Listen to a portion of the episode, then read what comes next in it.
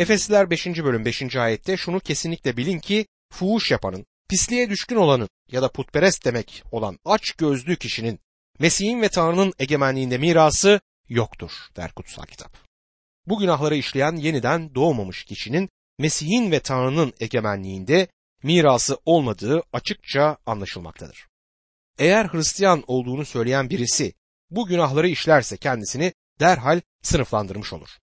Pazar günkü tanıklığı ya da kilisedeki konumu her ne olursa olsun böyle bir insan kayıp bir dünyada Tanrı çocuğu olmadığını söylemektedir. Bedenin yozluğunda yaşamak, savrulup gitmek Tanrı çocuğunun yetkisi dışında olan bir şeydir. Efesliler 5. bölüm 6 ve 7. ayetlerde hiç kimse sizi boş sözlerle aldatmasın. Bu şeylerden ötürü Tanrı'nın gazabı söz dinlemeyenlerin üzerine gelir. Onun için böyleleriyle oturup kalkmayın der. Tanrı'nın gazabının bu şeylerden ötürü yeniden doğmamış kişilerin üzerine döküleceği göz önünde bulundurulduğunda Tanrı çocuğunun Tanrı'nın hoşnutsuzluğunu ve yargısını almadan bunlara katılamayacağı sonucu ortaya çıkar. Eğer böyle biri gerçekten Tanrı çocuğuysa Tanrı onu yargılayacaktır. Davut'u yargıladı. Bunu hatırlarsınız. Davut günaha düştüğünde Tanrı onu cezalandırdı. 1. Korintiler 11. bölüm 31 ve 32. ayetler şöyle der. Kendimizi doğrulukla yargılasaydık yargılanmazdık. Dünya ile birlikte mahkum olmayalım diye Rab bizi yargılayıp terbiye ediyor der. Evet, Tanrı Davut'u da cezalandırdı, onu terbiye etti. Eğer günah işleyip bunun sonucunda bir şey olmazsa Tanrı çocuğu olamazsınız. Neden biliyor musunuz? Çünkü Tanrı'nın sizi dünya ile birlikte suçlaması o zaman gerekir. Bunun da anlamı sizin kurtulmamış olduğunuzdur. Eğer bir Tanrı çocuğuysanız ve bu şeyleri yapıyorsanız Tanrı sizi cezalandıracaktır. Cezanızı size şimdi ve burada verir. Eğer Tanrı sizi cezalandırmıyorsa korkunç bir durumdasınız demektir. Bu onun çocuğu olmadığınız anlama gelir. Çünkü Tanrı şeytanın çocuklarını bu dünyada dövmez. Efesliler 5. bölüm 8 ila 10. ayetler arasında bir zamanlar karanlıktınız ama şimdi Rab'de ışıksınız. Işık çocukları olarak yaşayın. Çünkü ışığın meyvesi her iyilikte, doğrulukta ve gerçekte görülür. Rabbi neyin hoşnut ettiğini ayırt edin der. Elçi Paulus inanlara Mesih'e iman etmeden önceki durumlarını hatırlatmaktadır. Sadece karanlıkta olmakla kalmazlar. Kendileri karanlıktılar. Yeniden doğmamış insanların karanlıkta olduklarını söyleriz ama durum daha kötüdür. Bir defasında tek başıma bilardo oynamaya gittiğimde kurtulmamış bir adamla birlikte oynadım. Adam konuştukça onun sadece karanlıkta olmadığını, kendisinin karanlık olduğunun farkına vardım. O adamın yaşadığı hayatı bir duysanız bana hak verirdiniz. Şimdi Rab'de ışıksınız. Bunun anlamı bizlerin dünyanın ışığı olanı yansıtmamız gerektiğidir. Elçi Paulus ışığın meyvesinin ne olduğunu söyler. Işığa her zaman eşlik eden o özellikleri gösterir. Her tür iyilik, şefkat demektir. Doğruluk, ahlaksal doğruluk demektir ve gerçek, öncelikle içtenlik ve sahtelikten uzaklıktan söz eder. İnanlı Tanrı'nın isteğinde olup olmadığını ve böylece Tanrı'yı hoşnut edip etmediğini görmek için hayatını sınamalıdır. 1. Yuhanna 1. bölüm 7. ayette ama o ışıkta olduğu gibi biz de ışıkta yürürsek diyor. Birisi bana Tanrı'nın ışığında yaşamanın ne demek olduğunu sordu. Burada bunun Tanrı sözünden bir tanımı bulunur.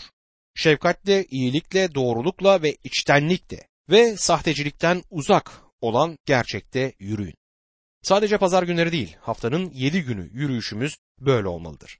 Ve bu 7 günün 24 saati ve her saatin 60 dakikası anlamına da gelir. Efesler 5. bölüm 11 ila 13. ayetler arasında karanlığın meyvesiz işlerine katılmayın. Tersine onları açığa çıkarın. Karanlıktakilerin gizlice yaptıklarından söz etmek bile ayıptır. Işığın açığa vurduğu her şey görünür diyor. Karanlığın meyvesiz işlerine katılmamamız gerekir. Işıkla karanlığın fiziksel dünyada birlikte olamadığı gibi Tanrı çocuğu da karanlığın işlerine katılamaz. Çünkü karanlıktakilerin gizlice yaptıkları şeylerden söz etmek bile ayıptır diyor kutsal kitap. Bizim bunlardan söz bile etmememiz gerekir. Bunun yerine onları açığa çıkarmamız ya da kendilerini bundan ötürü utandırmamız gerekmektedir. Bunun anlamı inanlının bir reformcu olması gerektiği değildir. Ancak kendi yaşamının ışığıyla karanlığın işlerine bir azarlama oluşturmasıdır. Karanlığın sakladığını ışık ortaya çıkartır. Karanlık kendisine vaaz edilmekte yok olmaz. Karanlık ışığın varlığı karşısında yok olur. Eleştiri ya da vaaz yöntemini seçen fazlasıyla çok sayıda Hristiyan var. Kurtulmamış birine böyle yapmamalısın diyerek onu düzeltmeye çalışırlar. Dostum karanlığa yaklaşım bu olamaz. Sizin ışık olmanız gerekir. İnsanlara bu şeyler hakkında vaaz veremezsiniz. Onlara ne yapmaları gerektiğini ve ne yapmamaları gerektiğini söyleyemezsiniz. Sürekli olarak belirli günahlar aleyhinde vaazlar vermemi söyleyen mektuplar alıyorum. Hayır, benim işim Tanrı sözünün ışığını açmaktır. Tanrı'nın doğru olduğunu söylediği şeyleri bildirmektir. Birisine hatalı olduğunu söyleyerek ve neyin yanlış olduğunu söyleyerek onu Mesih'e kazanamazsınız. Kurtulmamış kişiye davranışlarını değiştirmeye çalışamazsınız. Davranışlarını değiştiremez. Değişebilmek için yeniden doğması gerekir. Parmağınızı bu kişinin burnunun dibinde sallayıp bunu yapma, kötü bir çocuk olma diyemezsiniz. Sizin ışık olmanız gerekir ve ışık karanlığı her zaman etkiler. Büyük bir kentin merkezinde bir kilisede vaizken kilisemdeki topluluğumuza eskiden devam eden bir hanımı hatırlıyorum. Karakteri oldukça dominant yani baskın bir karakterdi. Bana gelip kocasının kurtulmamış olduğunu söyledi ve benden kocasını dualarımda hatırlamamı istedi. Ben de bunu sadıkça yerine getirdim. Sonra bana gelip kocasının kiliseye geldiğini ama Mesih'i kurtarıcısı olarak kabul etme davetini hiçbir zaman kabul etmeyeceğini söyledi. Sonra bana şunu anlattı. Kahvaltı masasında kendisiyle Mesih'i kabul etme konusunda gözyaşlarıyla konuşuyorum. Sonra akşam yemeğinde de aynı şeyden bahsedip ağlıyorum. Ben de ağlayan bir kadınla günde iki öğün yemek yemenin nasıl zor olduğunu düşünmeye başladım. Bunun üzerine ona bir daha bu konudan kesinlikle söz etmemesini söyledim. Ona mümkün olan en güzel yemeği pişirecek ve olabildiğince tatlı biri olacaktı. Ama bu bir işe yaramaz. Bizlerin birer tanık olmamız gerek dedi. Gördüğünüz gibi bir tanık olmanın ne anlama geldiğini gerçekte bu bayan anlamamıştı. Her neyse sonunda planı uyguladı. Onun önünde bu konuları konuşmayı kesti ve vaazlar vermekten vazgeçti. Altı aydan kısa bir zaman içinde adam Mesih'i kabul etti. Bundan önce yanlış vaizi dinlemekteydi.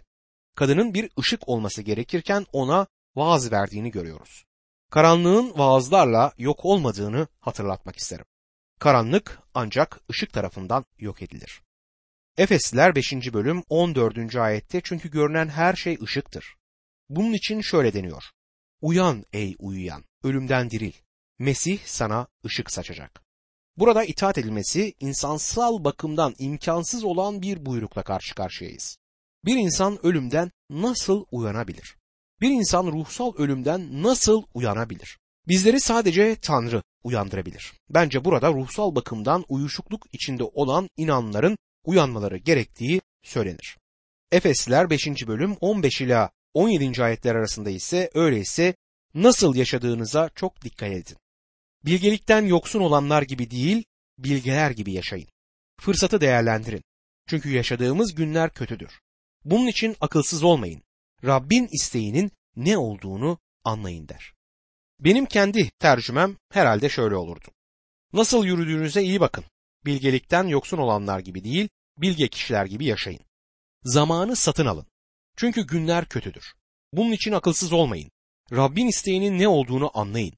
Bu inanlının yaşama hakkında bir başka buyruktur. İnanlının yaşayışı yaşanan zamanın acilliğini ve Tanrı için yaşamanın önemini göstermelidir. Amacın tamamı Tanrı'nın isteğinde kalmaktır. Tren, tren yolunda gittiği gibi inanlı da Tanrı'nın isteğinin içerisinde olmalıdır. Bu dünyadaki yaşamı kendisinin Mesih'e ait olduğunu gösterir. Bir iş yerine girdiğinizde oradaki satıcının pür dikkat olduğunu, dinamik olduğunu görürsünüz. Bir adam Tanrı çocuğuysa para kazanmaya çalıştığı bir iş yerinde olmadığında nasıl davranır? Pür dikkat midir? Dinamik midir? Tanrı için mi yaşar? İnanlının bu dünyada Mesih'e ait biri gibi yaşaması gerekmektedir. Dostum şimdi size bir kriter sunmak isterim. Bir Hristiyanın ona sormadan Tanrı çocuğu olduğunu bileceğiniz şekilde yaşamasıdır bu. Hepimizin yaşam biçimlerimize dikkat etmemiz gerekir. Her gerçek inanlının bir deneyimi olmalıdır. Ben deneyimlere inanırım. Şimdi inanlının deneyiminin ne olduğunu açıklamaya çalışacağım. Efesler 5. bölüm 18 ve 19. ayetlerde şarapla sarhoş olmayın. Bu sizi sefaate götürür. Bunun yerine ruhla dolun. Birbirinize mezmurlar, ilahiler, ruhsal ezgiler söyleyin. Yürekten Rabbe ezgiler, mezmurlar okuyun der. Benim tecrübem bunu şu şekilde dile getirmektedir. Şarapla sarhoş olmayın. Bu sizi ahlaksızlığa götürecektir. Bunun yerine ruhla dolu olun. Birbirinize mezmurlar, ilahiler ve ruhsal ezgiler söyleyerek yüreğinizde Rabbe nameler yükseltin, terennüm edin. Sarhoşluk antik dünyanın yakasını bırakmayan günahlardan biri olduğu halde ve hala da zamanımızın büyük günahlarından biri olmayı sürdürdüğü halde bu sözler sarhoşluğun kötülükleri hakkında kuru sözler değildir. Sarhoşluk Amerika'yı mahvedecek günah olabilir. Ama bu sarhoşluk hakkında bir vaaz değil. Aslında Elçi Paulus bir kıyaslama yapmaktadır. Şarapla sarhoş olmayın diyor. Neden? Çünkü şarap sizi geçici olarak uyaracaktır. Bedeninize enerji verecek ama sonra sizi hayal kırıklığına uğratacak ve sizi ahlaksızlığa ve sefaate sürükleyecek, sonunda çaresizlik ve ümitsizlikle son bulacaktır. İhtiyacınız olan şey bu değil. İnsanların bir şeye ihtiyaç duyduğu doğrudur. Ve bu da içki satışı yapılan yerlerin ya da içki verilen yerlerin varlığını açıklamaktadır. Bu ihtiyacı karşılaması için içkiye başvurur insan. Eğer Tanrı çocuğu değillerse başka bir seçenekleri de yoktur. Ancak Tanrı çocuğunun kutsal ruhla dolması gerekir. İnanlının deneyimi bu olmalıdır. Kutsal ruhla dolmak ne demektir? Bunu içki içen bir adamla kıyaslayabiliriz. Sanırım Paulus da bu benzetmeyi bu nedenle yazmıştır. İçki içen bir adam şaraba bağımlıdır. Adamın sarhoş olduğunu görebilirsiniz. Tersine inanlıya sahip olacak olan kutsal ruhtur.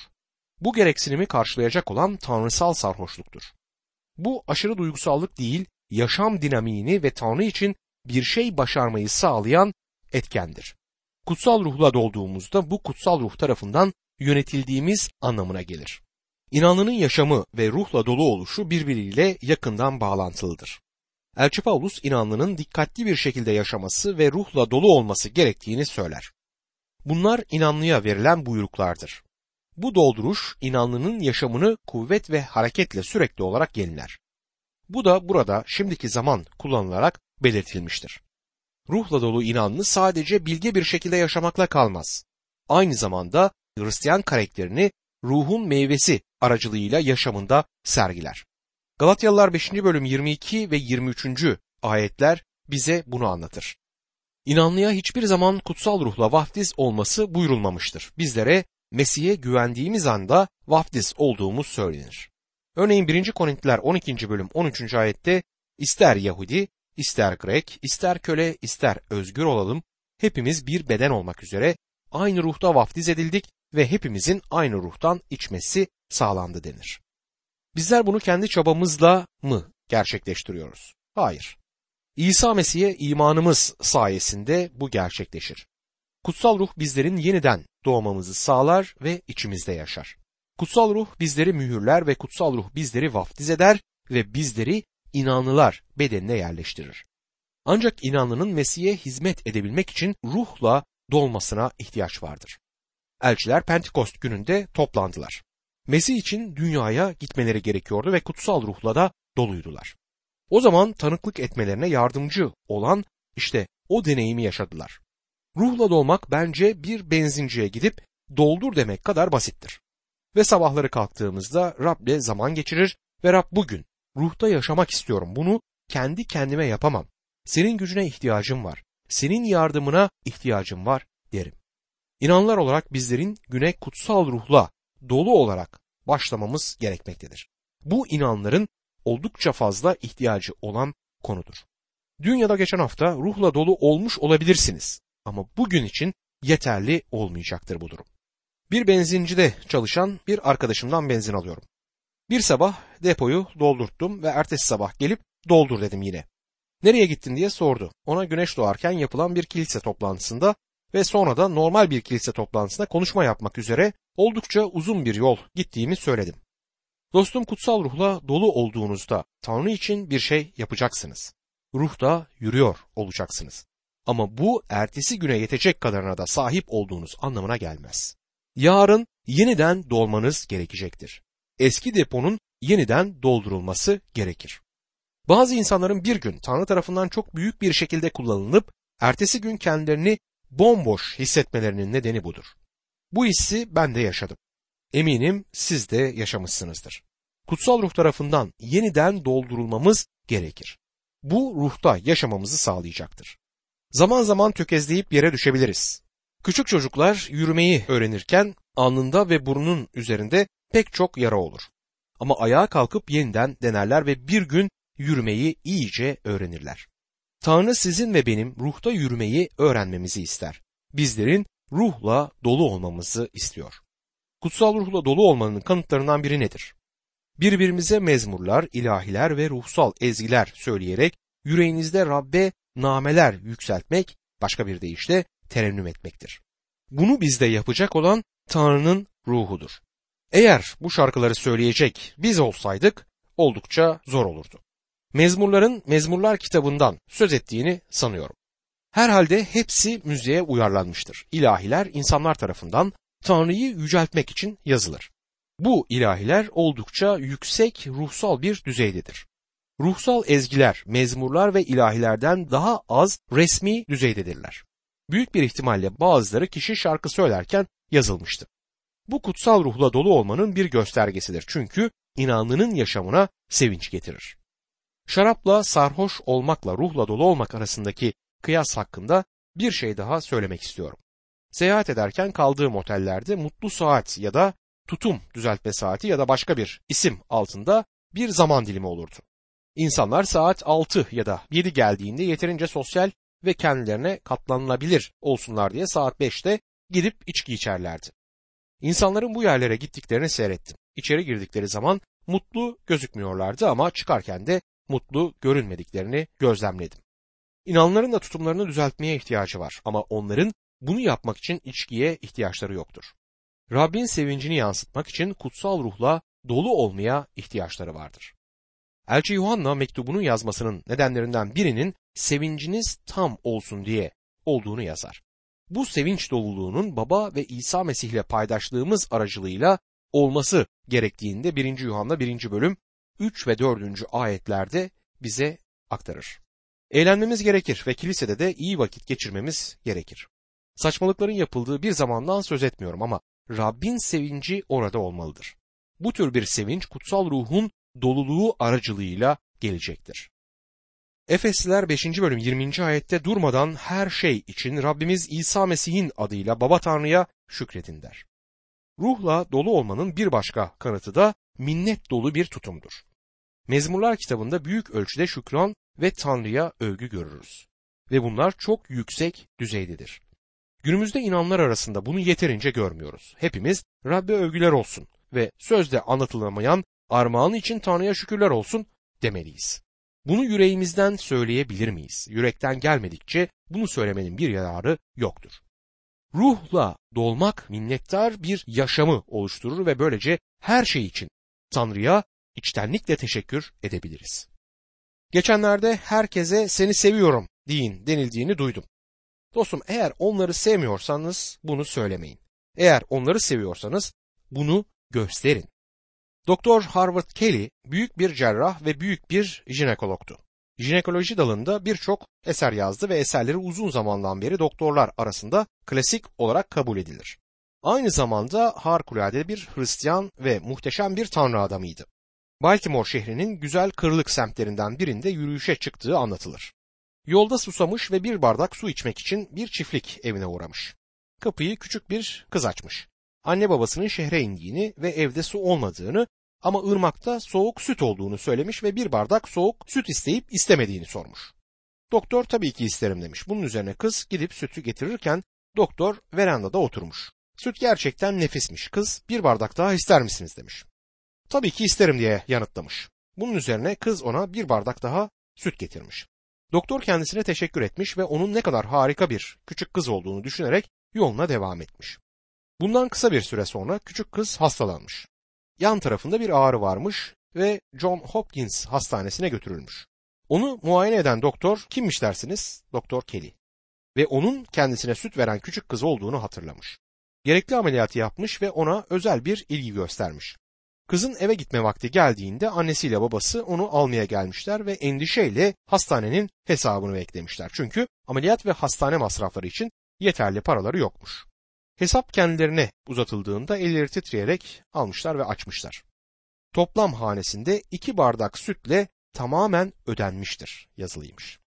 Altında da Doktor Howard Kelly'nin imzası varmış. Bu hareket halinde bir sevgiydi ve gösterilen sevgi ruhun meyvesiydi. Çünkü Doktor Kelly harikulade bir Hristiyandı. Dostum orada burada insanlara onları sevdiğinizi söyleyerek dolaşmanın pek bir anlamı yok. Onlara kendilerini sevdiğinizi gösterin. Ruhla dolun ki hayatınızda sevgi, sevinç ve minnettarlık olsun. Bu oldukça pratiktir. Okuduklarımızın günlük hayata geçirilmesidir. Neden benzinciye gidip Tanrı'dan sizi doldurmasını istemiyorsunuz? Eski depo boş. Sizler ve benim kendi içimizde değerli hiçbir şey yok. Ona gidip boş olduğumuzu ve kendisi için yaşayabilmek için kutsal ruhun doldurmasına ihtiyacımız olduğunu söylememiz gerekir.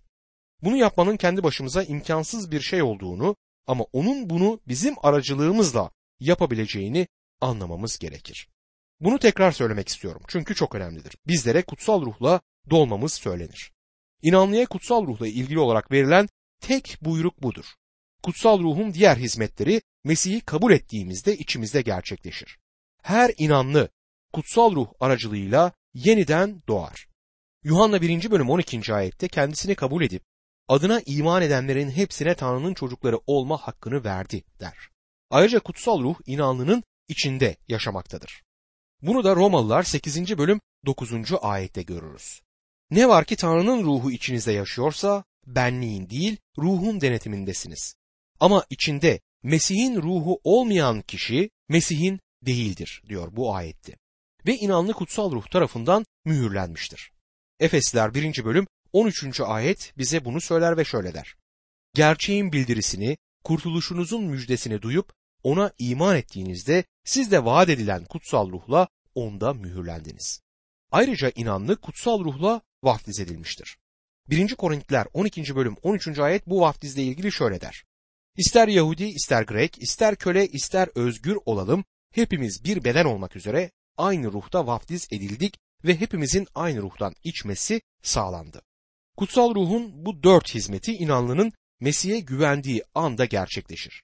Bunların hepsi bizim için gerçekleştirilmiştir. Bize bırakılan tek şey kutsal ruhla dolu olma buyruğuna itaat etmektir.